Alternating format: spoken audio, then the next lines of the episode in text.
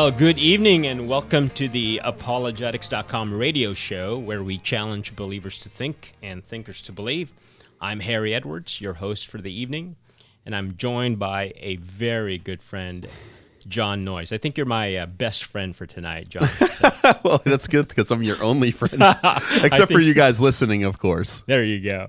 Yeah, John is just one of those faithful hosts that we have. He he actually hosts half of our shows. I love it. Is that right? That is right because it's you know you're doing it two a, a month. That's half Oh, I our guess shows. I do. Yeah. It's- yeah. I don't think about it like that. Well, you are just faithful, and and I love you, brother. I, I love what you do um, for the kingdom. You're a pastor, father, and apologist with STR, and so Praise the Lord. yeah. Um, but before we get into our topic, I want to just uh, let our listeners know that we are a listener supported show, and our show exists because of your financial support and prayers. Apologetics.com is an all volunteer nonprofit organization under the IRS designation of a 501c3, which means all your generous gifts to us is tax deductible, and all of it goes directly to pay, really, at this point, pay our, our radio show. Well, I'm not getting paid. yeah, I know. I'm not getting paid. So uh, we appreciate your continued prayer and support. Just go to our site if you want to make a donation, www.apologetics.com. All right. Um, before we start, John, uh, how are things going with you, man? Ever very well. I mean, under the circumstances, I think uh, God is sovereign and, and He's always good, uh, even in the the hard things of life. Which I mean, I, I don't want to lie and say you know everything's perfect, but you know, I, I definitely uh, feel that uh, God has just been really grace. Uh, uh, he's he's re- not rewarded, but showered his grace on my family the last couple months. You know, we've uh, been sustained, luckily, uh, and my kids. My youngest just started preschool, where now she's actually able to meet, like in the classroom. So she's out of the house two days got a week. exemptions or something from the governor? Yeah, well, it, it's I guess preschool's just never shut down. I don't know. They're letting, I guess they're letting you know the kids who put everything in their mouth uh, uh, meet together, but um, but the other kids not. But the other kids started school as well, and um, uh, it's obviously distance learning. Uh, but we go to a small little Christian, uh, classical Christian school called Beacon Hill Classical Academy, where I actually I serve on their board, and um, we've made some really hard decisions the last couple months, but I think it's for the best. And Wow. and my kids, uh, whether they're in the classroom or at home, seem to figure a way to, f- to kind of thrive. And Yeah. it's actually I like kind of having them home. We go to a be- the beach a lot, and I was at the beach before I came here. Actually, so I life can- is good, man. I'm great. married to an amazing woman, Praise God. and I've got that. four amazing, healthy kids. Yeah. Tell me a little bit about what's going on with you and STR. Um, have you been speaking for STR in the last, you know, during this pandemic? I know you you traveled somewhere not too long ago, so I imagine you're you're still doing that. And praise God for an organization like STR. Yeah. Um, Uh, STR is fantastic. Stand to reason. I am um, uh, uh, a speaker and uh, I forget what my second title is, like outreach coordinator or something. I'm not quite sure. Um, jack of all trades. Jack of all trades, Yeah. a little bit. Yeah, we're we're working that out. I'm I'm still fairly new to Stand to Reason. I've Yeah. I've been there for about a year, but only full time, maybe eight months, and uh, raised support for myself, which is You're 100 percent covered. Uh, I'm probably about seventy five percent. Okay. Um, which uh, means I can I can make my house payment. And Yeah, yeah. all my bills get paid, and and everybody is uh, for the most part happy. Praise God. Um, and uh, no, it's it's going really really well. I'm not traveling much because of COVID. Most Sure. of our uh, conferences and stuff have been canceled. Most of my speaking. Uh, engagements have been canceled, but there have been a few where I've been able to go and share. I was just in Utah Yeah. uh, maybe a month and a half ago because that oh, Utah opened up for a little bit, Yeah. and I was able to speak. I spoke five times on one Sunday, Wow. uh, three times on suicide. Yeah. So that's been the topic I've been focusing on most. And um, That's going to be your thing now. You're the guy to talk about teen suicide. teen suicide That's has been my focus for the last probably better part of eighteen months. Yeah, And it's not getting better, it's getting worse because of the pandemic, right? CDC just released uh, four week, three weeks ago, uh, the newest study of I think around 5,000 sampling, so it's a significant size sampling group. 25.5% of college age students have contemplated suicide in the last six months. One in four. One in four. Oh my goodness. It's really sad. In my own research, and you know that I've been doing this, um, Gen Z, and, and that's anyone born after 1996 to about 2010, they are the most depressed Yeah. generation ever. Yeah. In, in ever since we've been tracking generations. It's really all this stuff is really really interesting when you start digging into it. I mean, it's uh, at first it sounds very sad, it sounds very depressing, but while I was digging into the research and the numbers and everything, and this isn't even our topic for tonight. right. Um, but when I was digging into it, I, I became really intrigued at what we're seeing because, like, we live at a time in history where uh, we've seen incredible, amazing advances in science, right? So, so we understand the brain better than we've ever understood the brain. We know how to treat things with amazing drugs are available, you know, um, to treat to treat schizophrenia, multiple personality disorder, whether it be um, depression or any of these anxiety. So so one would think that with the increases in this understanding of the, both the brain and the mind and also uh, uh, an increase in uh, the ability to treat these types of um, mental health issues uh, you'd think suicide rates would be going down, but they've increased. Uh, they've increased thirty percent in the last twenty years. The rate has, and now it's now it's spiking. Yeah. And it's, uh, in my opinion, it has to do with. Uh, and I'm not a doctor. I understand this, but uh, I don't think you need to be a doctor to understand this. I uh, I think it has to do with worldview. Man, we've become uh, a culture ruled by naturalism.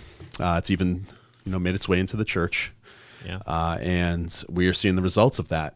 Yeah. Um, where the the lie that you're better off dead than alive is uh, is somehow acceptable, and and there's no hope. yeah. Yeah. So, anyways, Anyways, good. Uh, thanks. Thanks for that update, John. Uh, thank you, Harry. yeah, you're welcome. it's so weird sitting on this side of the table. Like I'm not in the host seat, and it's like I don't remember the last time. You're the content guy tonight. All right. oh, am I? yeah, yeah, you are. Oh well, I'm somebody just throwing stuff at to you. tell me that before the show because I don't have any content. well, tonight, all right. So let me introduce introduce a topic for tonight. Uh, the title is just how has church changed during the pandemic. All right. So we want to talk about the various church positions as to whether to have regular church services. And so on the uh, on the one side of things, I guess I'm talking about MacArthur, uh, Grace Church. Who uh, pretty much vowed to uh, defy the governor, the California governor's orders? They're going to meet and do church like normal. All right. So that's on the one side. On the other side uh, is the uh, uh, we're not meeting. Church is closed, and uh, if we do any online stuff, uh, that that would be the extent of church. Just everything online. Um, and and by the way, before I forget, I, I think I just read a statistic not too long ago. They're saying that uh, one in five churches might close forever because of this pandemic, yeah, just because they're not meeting. So you know, uh, tithing and offerings are down, and and just people are thinking that uh, church is non-essential, and so they figured, ah, you know, I, I don't need to show up to church anymore. yeah. Well, and a lot of churches have kind of created. I mean, I may be jumping the gun here. Uh, that's fine. but a lot of churches I think have, have done a pretty good job of creating that environment, that problem for themselves while providing this online content and you know pushing people to just watch like it's oh man. Is it Andy Stanley? You said on the one side, right? Yeah, Andy Stanley's church, uh, one of the largest churches in America, they announced early on, I mean months ago now, they they announced that they're not going to meet until 2021. Yeah, yeah. and and they're doing all their stuff online and, and providing really you know it's, it's high end production quality it's i mean multi i mean i can't even i can't even imagine the millions of dollars you know and here i am man. I, I pastor a local church where my giving last week i think was $124 like that's what came in you know? It's like, it's like oh man i would just i would i would i would just love just to have one weekend. I mean one weekend you you you have my yearly budget multiple times over uh, mr stanley and and yet uh, are you shepherding your people? You know, are you really shepherding your people? Uh, Right. How do you do that online? So, Yeah. a- anyways, let me just lay out. You're going to uh, get me in trouble tonight. Yeah, I know, and that's good. I like that Yeah. because we we want people to chime in. Actually, so if you have a strong opinion or a weak opinion, whatever, just give us a call 888-995 KKLA. That's 888-995 5552 and we want to we want to hear if you're a churchgoer what is your church doing and uh, tr- try to help us understand why they're doing it the way they're doing it during this pandemic uh, are they on the macarthur side of things or are they on the um, S- stanley side of things um, Yeah. side of things so uh, a- and not only that we want to hear what you think are the reasons your church leaders are are using to uh, decide what they're doing. I'm, I'm curious about that. So let me start things off with uh, the MacArthur side, as I understand it, and you can just go to their site because they uh, put a statement out there titled "Christ, not Caesar, is head of the church." And uh, if, if I'm understanding um, MacArthur, he uh, and, and he he explains it pretty well. I think he has an addendum to it saying that even yeah, in the beginning they did follow state orders and, and uh, health officials' uh, recommendations to to uh, stop meeting together, and uh, during the early part of March, yeah, we thought, and, and our leaders were telling us that. Uh, millions could possibly die from this.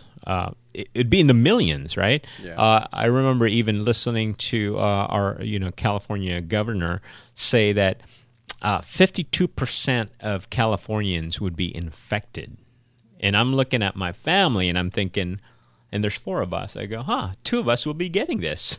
Yeah. So it, it was pretty scary, right? Yeah. And uh, and so I get it. And so MacArthur is saying, yeah, uh, out of an abundance of caution, they follow the state orders. But then after, you, you know, after a couple weeks where the the main message from the highest levels was we are going to flatten the curve because we don't want to inundate the hospitals with sick, you know, people sick from COVID.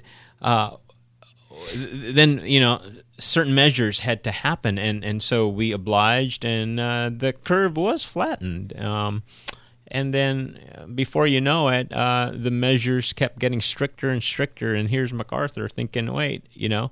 Um, he's probably looking at his own community and he's not seeing the numbers and and things were not consistent so he obviously he spoke to his elders and said wait a minute we we have to rethink this. And uh, yes we respect the the state um, you know as uh, as scripture tells us to respect and obey the state in Romans 13 I believe right? Um, but if the state now is dictating how the church ought to do its mission and vision, that's when he drew a hard line on the sand and said, "That's not going to happen." Well, yeah, Romans 13 tells us to submit, Right. not obey. And there's a distinction I think that we need to make there where we submit to the church, uh, submit to the state, um, but we don't have to obey. And that leaves room for, at least according to my theology, the way that I read Romans 13 um, would be that we can, uh, we can civilly disobey, meaning we don't listen to what the government c- tells us. But then the submit part comes when uh, you know Joe Lawman comes and wants to lock us up. Yeah. uh, and, and surely MacArthur would do that, right? Right, John right. MacArthur, if the sheriffs, you know, if if, uh, if L.A. County Sheriff's Office showed up this Sunday at his church and took him away, he wouldn't flee, he wouldn't fight, Right. He would be led away, just like Paul.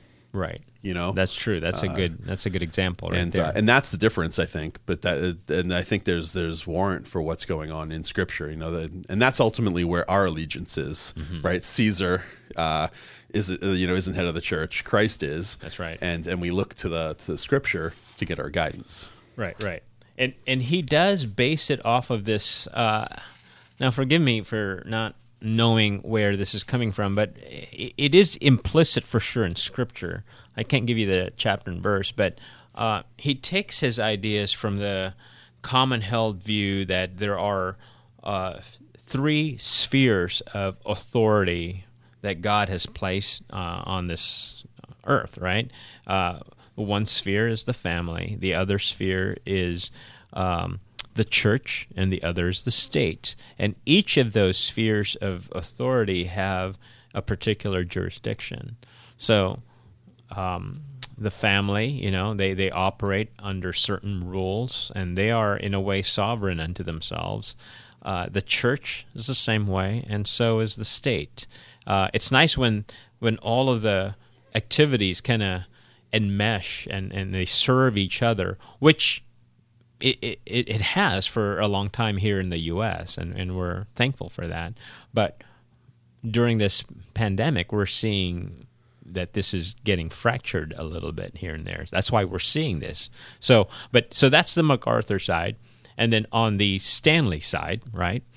Um, well, number one, right? Were they explicit? Correct me if I'm wrong, John. Were they explicit? Exp, I, I, think he was explicit in saying that they're going to obey the go- government, absolutely, what, whatever they say. As far as I, I remember, I think so too. It. I remember that too. Yeah, uh, he actually said that they're on the side of science, in, in quotes, yeah. and they're not going to put their people at risk. And they believe that the government is the institution that has the best interests for the people in mind so they're going to follow what the government says in the understanding that it's best for the people. Right, and so they're a large church. They're a mega church, right? They're huge. Yeah. yeah. Oh my gosh. Yeah. Big, bigger than Grace Church, actually. Oh my gosh. Yeah. yeah. Many times over. Many times over. I mean, I think I think uh, Grace is like eight eight thousand people total, and and I mean, yeah, they I think they get eight thousand a service. Okay. You know, right. I think they're up at like 10 10,000 per service. Right, and, and Stanley is. It's insane. Oh, ten thousand per service. I think so. Okay. I, I mean, I'm not 100 percent sure on these yeah. numbers, but I probably shouldn't be saying it on the radio. But, but, but it's huge. I know it's bigger. It's ginormous. And and and they're not doing regular church. Everything's just online. Everything's online. Know? All right. So if you want to join our discussion here, um, give us a call 888-995-KKLA. That is 888-995 55, 52. We're live right now. And so if, if you're a church goer, I want to know what you guys are doing. What what kind of church is go, is working for you guys or what your what your pastors uh, have decided what church is during this pandemic and try to give us reasons why you think your pastor has decided how they're doing church. Uh, if you're not a church goer, we're still interested to know your opinion on, on that. Should churches meet? Oh, and, and here's the other thing that we're going to cover, right, John, is the whole essential labels that uh, other organizations have merited. Sure. And the non essential label that other organizations have merited. so, yeah, you're laughing because you know uh, which organizations are essential, which ones are non essential. Yeah, well, I mean, I want to I want to know who's actually defining these things and like where we, what do we mean essential? I was so I was on a road trip on that trip to Utah and then my family cuz we're in a pandemic, so I can work remotely now, which is fantastic so we took a road trip, right? So we're driving through Utah. We went up to Jackson Hole, Wyoming, went through Idaho, back home, and we stopped in Vegas for a night to take the kids. And just a big mistake. yeah. But anyways, well, I'm standing there in line, and I'm, I'm, talking to the woman at the front desk at the hotel we were staying at, and she said to me, she's super nice, and I'm being really nice back to her, and like we're just having a good conversation about some stuff, and and she looked at me and she says, "Hey, you're part. You're here for the essential workers thing, right?" and I looked at her and I'm like, "I don't think so." And she's like, "No, you are." And I'm, I'm, "No, I don't think I am. I don't even know what you're talking about." That's what I said to her. And she's like, "Well, what do you do for work?" And I said, "Well, I'm a pastor and a and a public speaker." And she said, "Oh yeah, you're an essential worker. I want to give you a free night." Oh, you know, nice. But but like okay. in my mind, I'm thinking, and that's fantastic. I said, oh yeah. "Oh my gosh, this is amazing because you know we got like a really nice room there, and they took care of us and and stuff. It was great. It was a great experience. I'm not I'm not ragging on that, and I'm grateful, but like, what in the world does it mean to be an essential worker anyway? Anyway, sorry. Yeah, yeah, no, no, that's good. But hey, I mean, I love that story in Vegas of all places too. Well, yeah, they're they, trying to get they recognize. They yeah, man. they're not making money on the hotel room. You know, the hotel room's the least of their worries. Question is, did a pastor gamble in there? Huh? i Man, a pastor didn't gamble, yeah, but yeah. a pastor's wife would, would definitely gamble. Yeah, you know. Hey, so long as you tie the ten percent. There you go, man. I, I am. Uh, I did. I love. Uh, I, I, I love the. I, I actually I do like Vegas. Um, uh, because it's just uh, always bustling with people, and I love people, and I love seeing the different types of people and um, I like food and I like nice hotels. And in Vegas, I can afford nice food and nice hotels. Anyways, Anyways way off topic. No, no, no that's good. No, um, we'll touch on Vegas later, John. But but you know what? I've got a caller, and I think I know who this is, and he's a pastor, and uh, he wants to give his opinion on our, on our topic tonight. I'm going to bring him in right now. Fantastic. Hey, Jared. Is this Jared that I know? This is the Jared that you know. Jared, thanks for uh, calling, and you probably got my message. So, uh. Awesome. Well, you're live right now on the air, and uh, you probably heard our topic. Um, what what are you doing? And and also let let our listeners know uh, which church you pastor. Invite them. Yeah, absolutely, absolutely. Yeah. I uh, am pastor at the First Baptist Church of Torrance in Torrance, California. I recently uh, became the lead pastor there, starting in the middle of May, in the midst of the pandemic. So talk oh. about becoming a pastor in the crazy. Um, that's what happened. and uh, so yeah, we we um, we do meet on Sundays, but we meet outside in the parking lot. And so anyone is welcome to come at 9:30 a.m. It's uh, in the uh, city of Torrance. It's on Carson Avenue, and I should have the address in front of me, but I don't. So, but you can look just it look it up. Yeah, Church. and uh, we'd love to have you 9:30 in the parking lot. Um, join us. It's a pretty uh, just uplifting time, and and but uh, definitely a time where the word is preached and praises of the Lord are sung. So I love it. Um, now, Jared, yeah. tell us real briefly what you and your elders, your deacon board, your church leaders, what uh, what process did you guys go through uh, to to decide to do church a certain way?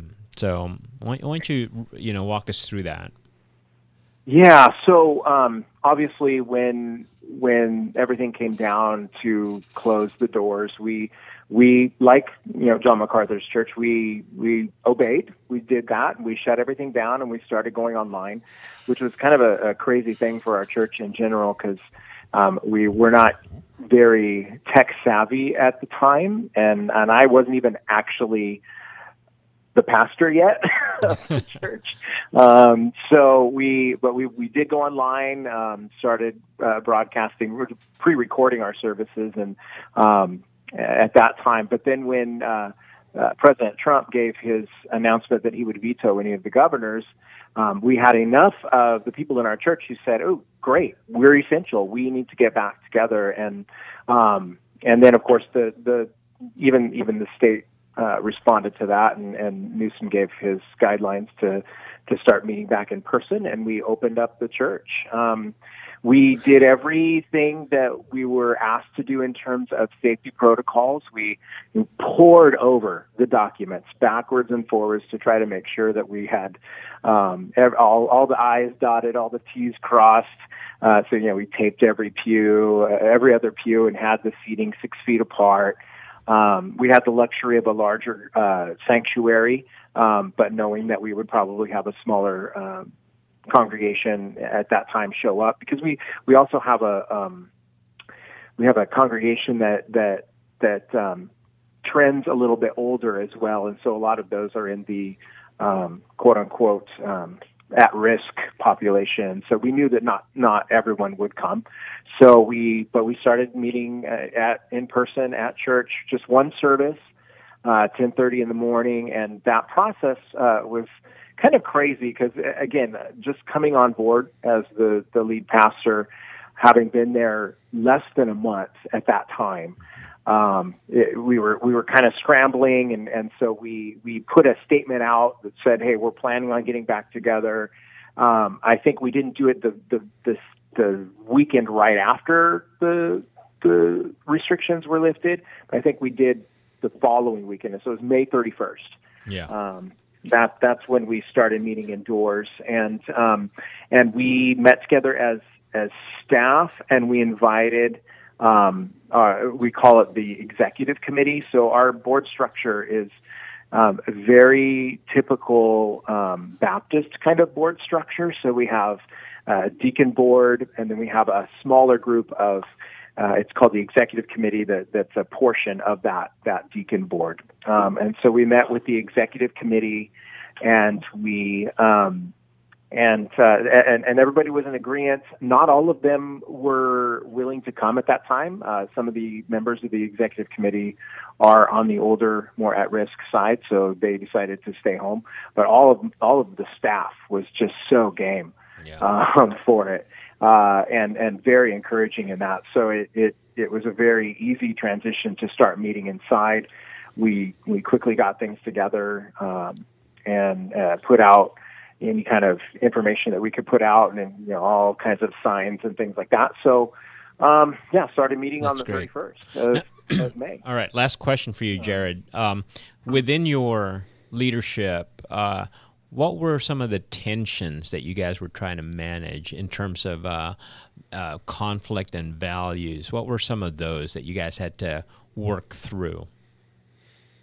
Yeah, yeah. The there was the um, uh, kind of the the fear of hey, this this pandemic is real. People are getting sick. They they are they are dying. Um, there were uh, cases in in Torrance. Um, you know, uh, Torrance has a, a, a older population in general. We have a lot of um, retirement homes, a lot of rest homes, things like that, and so the cases here were actually a little bit higher than maybe other places. Um, definitely not as high as downtown parts of LA. Um, but so there was that fear, but then there was also the, you know, we are essential. Um, you know, church church needs to happen. We're called the we're the, we're the called out ones, the, Yeah. the ecclesia, if you will. And so there was that, especially from us, and and we made the you know with the caveat that hey, if you don't feel comfortable coming, we're still going to provide opportunities for you to engage online, um, to to interact with us in different ways. We were we were doing Zoom Bible studies and other things at that time, um, and so that was the the big question whether or not to open. But it, even those that weren't feeling comfortable coming, m- the majority of them were saying, um, "But we still think it's great that you are opening up." Um, you know, and so and so we did, and we Yeah. we opened up. When and then when the um, when the next set of guidelines came in and said, "Okay, you can't be inside anymore." Again, we are blessed to have a large parking lot, and so we say, "Hey, we're just gonna we're just gonna move out to the parking lot." Um, you know, we so we in that sense we honored um, what the what the government was saying. Um, had they said not meet, then we would have had a, a big issue, I Ah, think, okay. completely. But but they said, you know, you can go outside and still meet outside, and so we decided, okay, we'll we'll just do this, try it, see see what it kind of looks like. Still have a, a the ability to meet together. Um, silver lining, the gospel is preached in the outdoors, and neighbors are are hearing it, and worship is going out, and and uh, there's there's a sense of excitement even in the midst of the heat. Uh, 'cause it really was That's true. That was just one was Sunday, I believe. Yeah, Two, two Sundays. two okay. very hot Sundays. John says it's two Sundays. Okay. Hey, Jared, thanks so much. Uh, thanks for calling in, and uh, uh, I guess I'll see you soon. yeah, yeah, absolutely. Yeah. All right. Thanks for calling. All right, brother. Yeah. Bye bye. That's good. Uh, I, I know we're good. almost at the uh, midpoint here, and I see Greg from Costa Mesa patiently waiting. Greg, hang in there. We will definitely get to you. And uh, uh, be- before we get to break, though, uh, well, is it break time, Gabriel? All right. Well, I, I, I got the nod. It's break time right right now. So. the music's been on. For yeah, the minutes. music's been on. All right, sorry. Uh, so we will uh, come back and uh, stay tuned.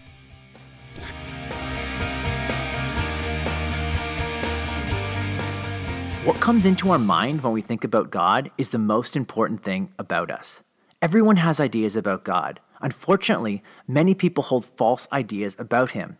And these ideas have consequences. Some false ideas have led people to worship a God of their own making, while others have led people to reject God altogether. This year, we've devoted an entire conference to answering the most common false ideas about God. Is God anti gay? Is God good? Do Muslims and Christians worship the same God? These are just a few of the topics we'll be addressing. The only way to guard against false ideas is to fill our minds with true ideas. So join me and a number of other speakers at one of this year's Rethink Apologetics student conferences. Find out more information about Rethink by going to rethinkapologetics.com. That's rethinkapologetics.com. We are at war. It's not a war of bombs and bayonets. It's not a war against flesh and blood. In fact, it's not a physical war at all. It's a spiritual war. That's why Paul instructs us to put on the whole armor of God, that you may be able to stand against the schemes of the devil. The devil's primary scheme is deception. He wants us to believe false ideas about God. And the only way to guard against false ideas is to fill our minds with true ideas. Simply put, we combat deception with truth. It's unfathomable to imagine sending young men and women off to fight a physical war without proper training. Yet, when it comes to spiritual warfare, we do this all the time. The vast majority of our students are simply not prepared for the spiritual battle that awaits them. At this year's Rethink Apologetic student conferences, we're training students to counter the lies of the enemy. Lies like God does not exist, God is anti gay, Muslims and Christians worship the same God are just a few of the false ideas we'll be addressing. So join me and a number of other speakers at one of this year's Rethink Apologetics student conferences. Find out more information about Rethink by going to rethinkapologetics.com. That's rethinkapologetics.com. The mission of apologetics.com is to challenge believers to think and thinkers to believe on the radio, on the internet, and now in the Life of the Mind conferences. If you believe in the work that apologetics.com is doing, we encourage you to support us with your prayers and also with your tax deductible gift so that this ministry will continue on the air, on the web, and in events near you. Gifts of any amount are appreciated, and it's very simple to participate. Just go to apologetics.com and click donate. It's safe and secure. Or you can send your check or money order to apologetics.com, 1900 Southwestern Avenue, San Pedro, California, 90732. Thank you for supporting apologetics.com. All right, let's get back to the apologetics.com radio show.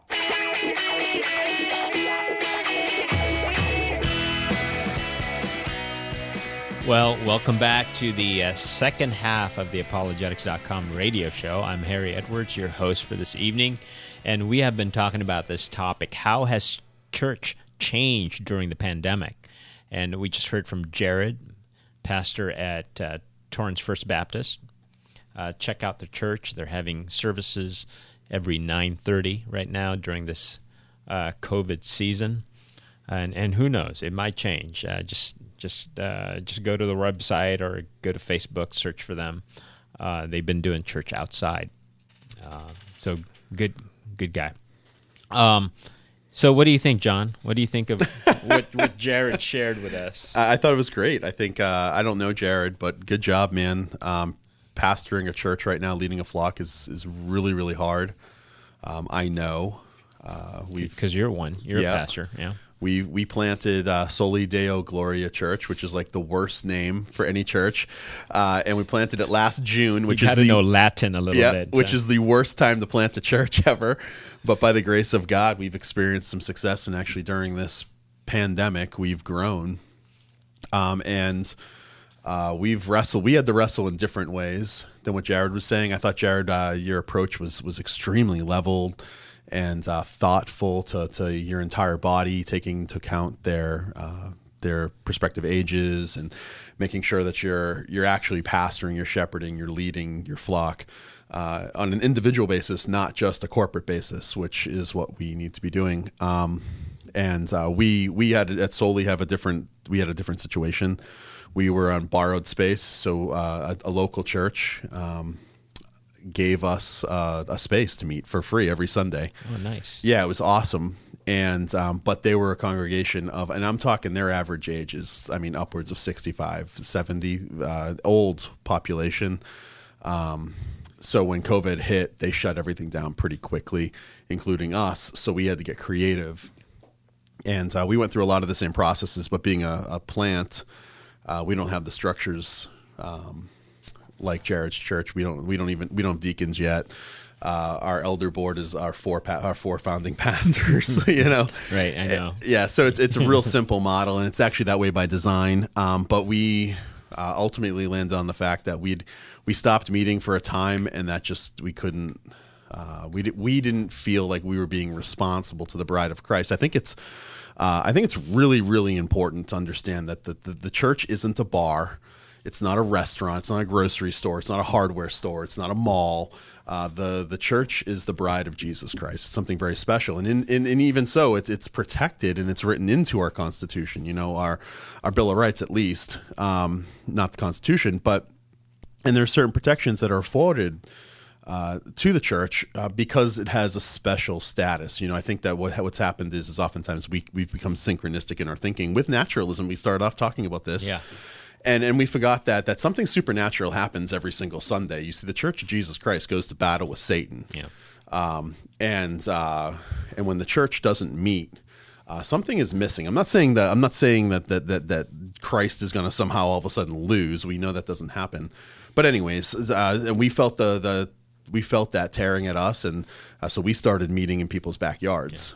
So now we gather about 100 to 120 people. Um, It's a big backyard.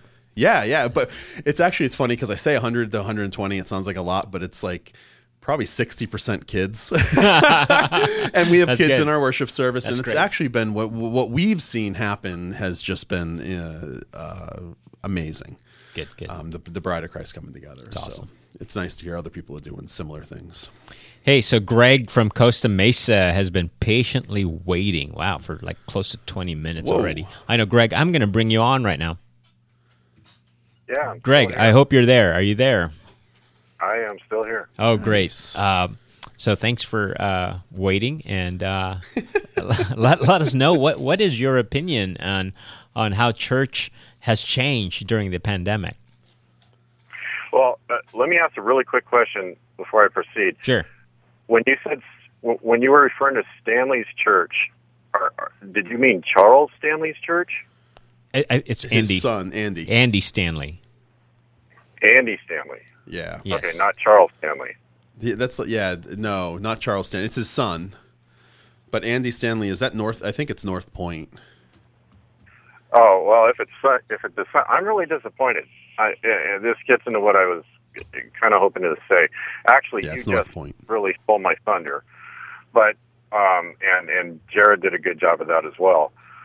Um, my wife and I belong to uh, used to be a fairly decent sized church in in Orange County. It's gotten smaller for various reasons, and this COVID thing may actually kill it. It it had you know it's been doing the um, the online meetings and stuff, but uh, not adequate. Um, I totally agree with your idea and Jared's idea that that the church should consider the, leaders of the church should consider themselves essential, just like uh, Pastor MacArthur has. I think Pastor MacArthur's been a great um, example and leader. Um, I I have another biblical reference that I'd like to bring into this, and, and that is that you know Paul was a Roman citizen, and he demanded for what Roman citizenship uh, afforded itself, to, you know, to, to be done unto him. Okay. Um, you were just mentioning our Constitution. Yeah, we live in the state of California, but our over our umbrella um, legal document is the Constitution, and the Bill of Rights are the first ten amendments of the Constitution. And uh, the First Amendment of the Bill of Rights absolutely gives us the right. And and in some, you know, some may even think, based on what many of the founding fathers have written and thought, et cetera, et cetera, the responsibility to um, proceed and, and worship uh, biblically in spirit and truth. But but I believe the government uh, wanted that for us. They just didn't want to get involved. Yep. Very good. yeah. So, um, the what I'm seeing, or what I think I'm seeing, is that the churches who are kind of not doing what Jared was suggesting, or I, you know what, I feel like an idiot. I don't know your name. I'm Harry. The one who was Oh, and- Harry. Sorry, Harry. Yeah, that's fine. And then there's John. And that's okay, Greg. Uh, but whoever was having church meetings in the backyard, which is Oh, something we that's should John. be doing also. yeah. you know if if if for whatever reason we're not we're not congregating um, in the old church building, we should be doing that. Uh, unfortunately, I'm not. I'm not a good example of that myself. But well, I, you know, I, I, I'm I'm just a layperson. I'm not a pastor or anything like that. And, and um, but what I recognize is that those who are weak, they're not going to be followed. Yeah. You know, if if if you are weak as a pastor, especially in this situation where the chips are down, and where you show your mettle, where you're supposed to show your mettle, um, you're not going to be followed. Your church will die if there's no leadership. So, Greg, l- let me ask you this question, Greg. So, I, I know uh, I have really good friends on the other side of this saying, you, you mentioned, you know, uh, you, you mentioned death or, or, people will die, but uh, the the other side says, if we're not putting safety first, then you have no congregation to lead because they will die. So that's the other side, uh, where to them, depending on how you uh, put where you place your priorities or your values, to them it's life, preserve life at all costs. And if that is their ultimate value, then you don't meet at all because that uh, that uh, you know guarantees your uh, chances of, of people not getting sick or catching it or spreading it. What what would you say to that? Well, a couple things. Um, if if you're in a high risk group, um, by all means, follow certain wisdoms. Yeah. But let's be specific. Let's follow the wisdoms that God gave us. Now, one of the other things that's coming out is okay, in reality. This is a reality. These are the statistics. These are the numbers. This disease is no more deadly than the common cold.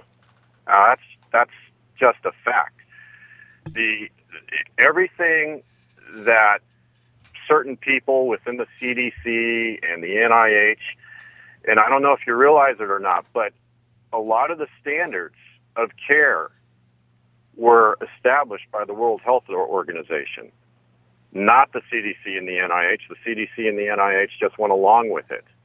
Okay, so we're actually we're actually uh, following guidelines that are WHO approved. Well, all that stuff has been proven to be baloney. Um, ventilators are the worst thing on worst way on earth to try to treat this. Okay, it blows your lungs out. It's it's.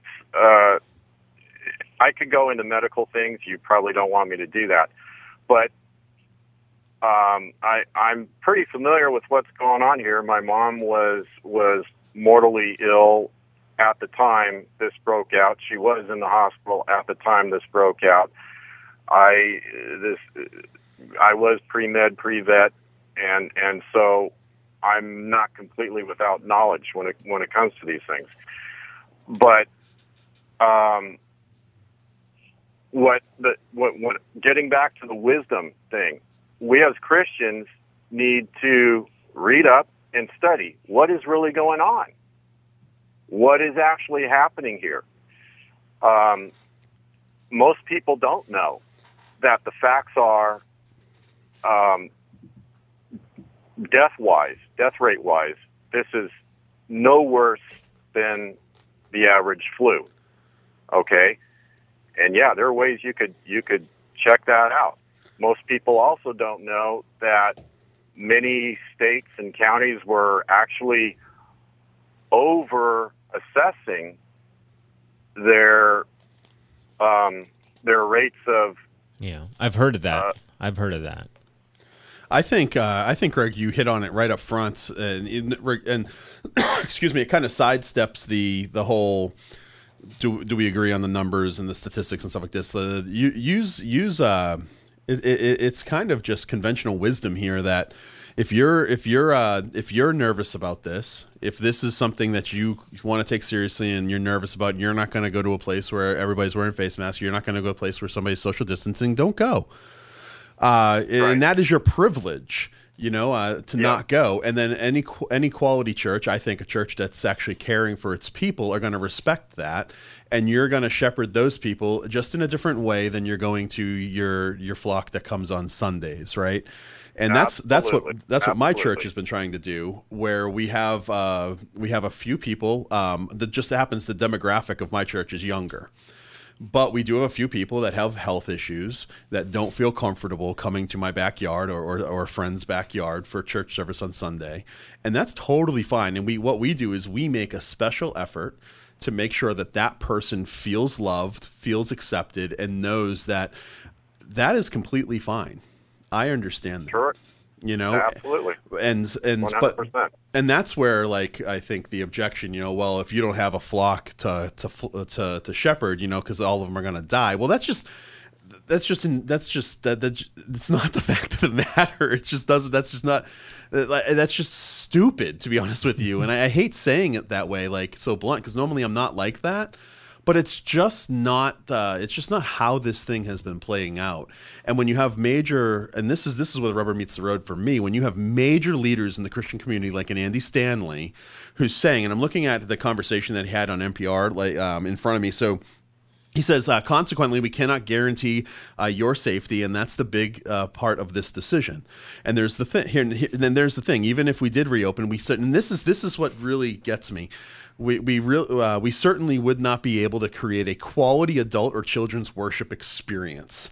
And and it's like, well, Wow. I am not. I'm I'm not there as a pastor to create an experience for for for my my uh, my congregants. And and I'm just saying it bluntly, and I'm sure it's going to get me in a little bit of trouble um, with, with somebody Well, somewhere. because church is not Disneyland. That's right, and and and here's and he, herein lies a, a, major issue, and I think that we see it when when a pandemic like this hits, when something like this hits, that's exceptional. Uh, we see the church folding because what's happened is is we've we have become somehow adopted these these measures. We've adopted these techniques of the entertainment industry, and we can't hang. I'm sorry, but we don't have the budget. We don't have the the quality production tools, and when something like this happens, we fold because we can't we can't we can't do what you know HBO does, and we shouldn't be trying. That's right. Yeah, it's totally know? different. Yeah. It's totally different. So, anyways, like the, and I think that you hit on that early on. You know that that uh, that if you if you're at if you feel like you're at risk, I mean, absolutely, please stay home. Don't.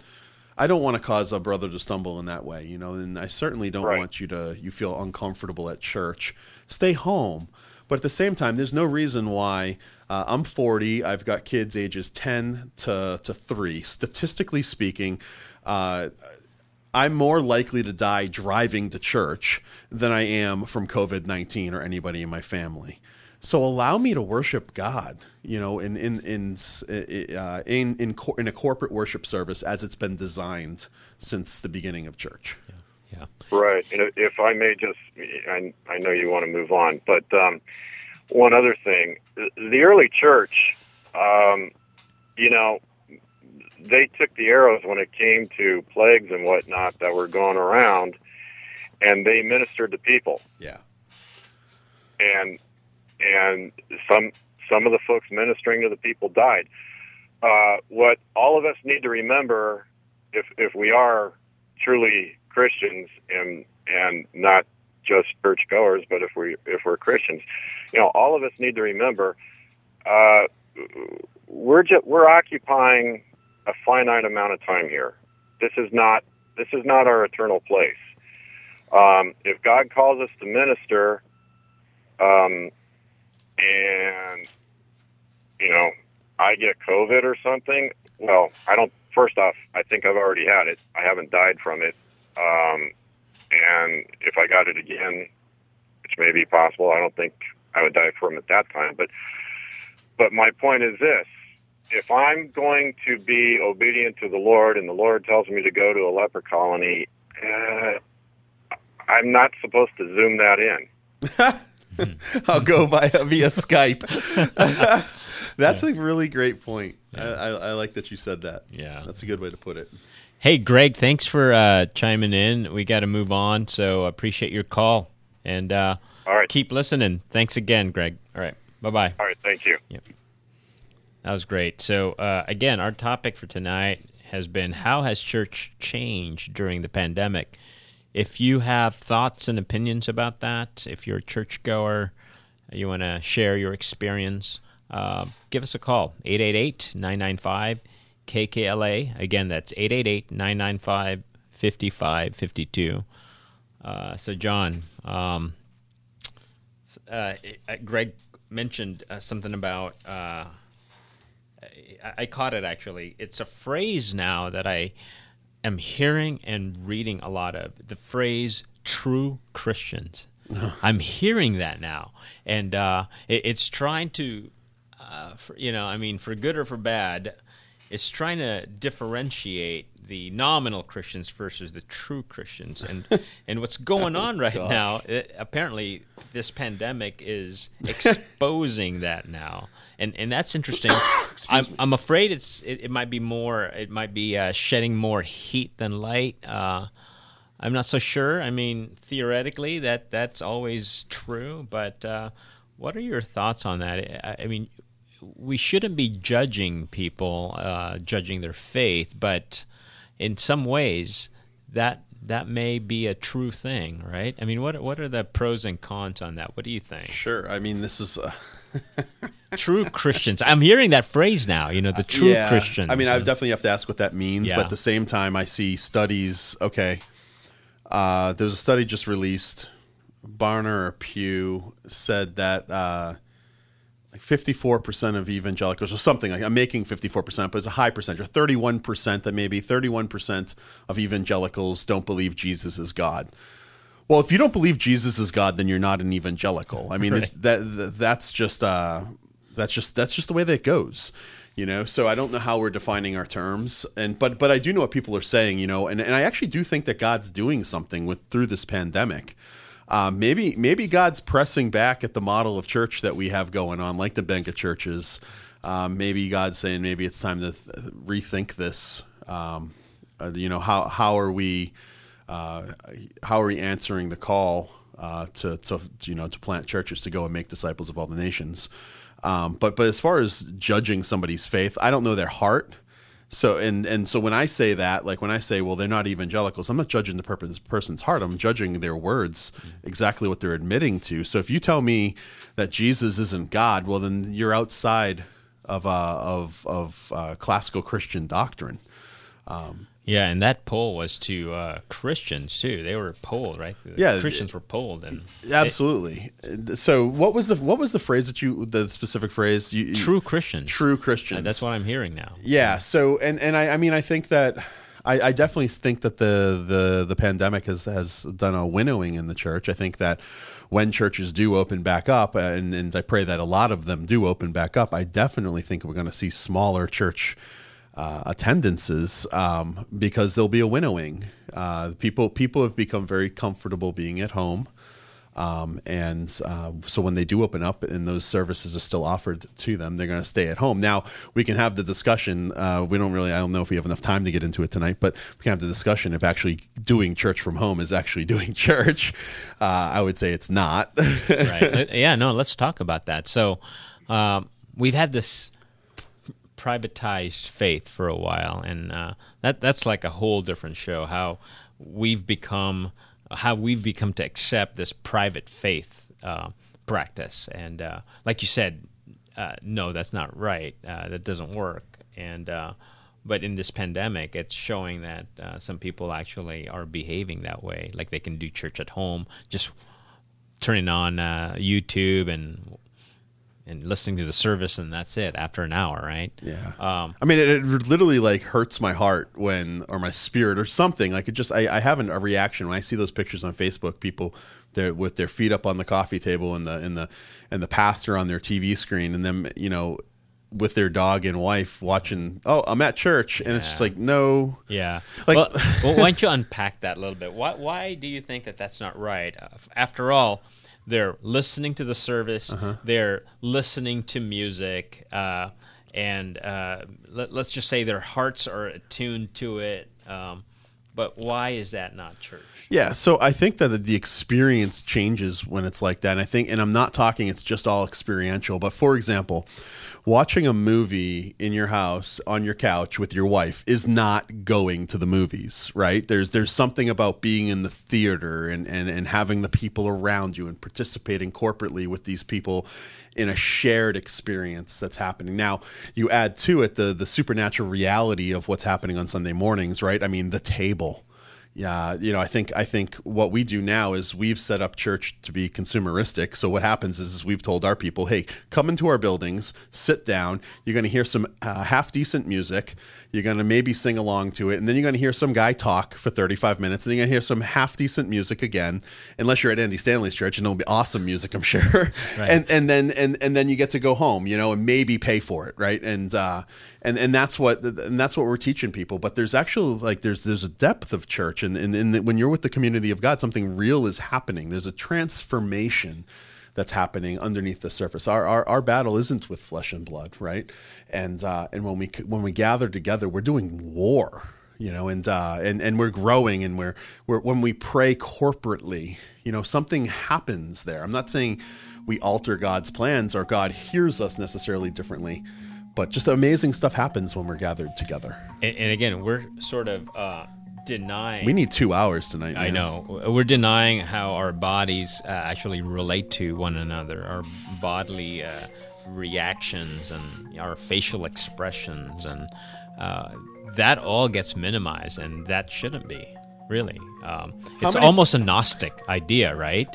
Where uh, the, our bodies don't matter, apparently. You're going from an active participation in something to a to a, a sedentary consuming of something. I think. Yeah.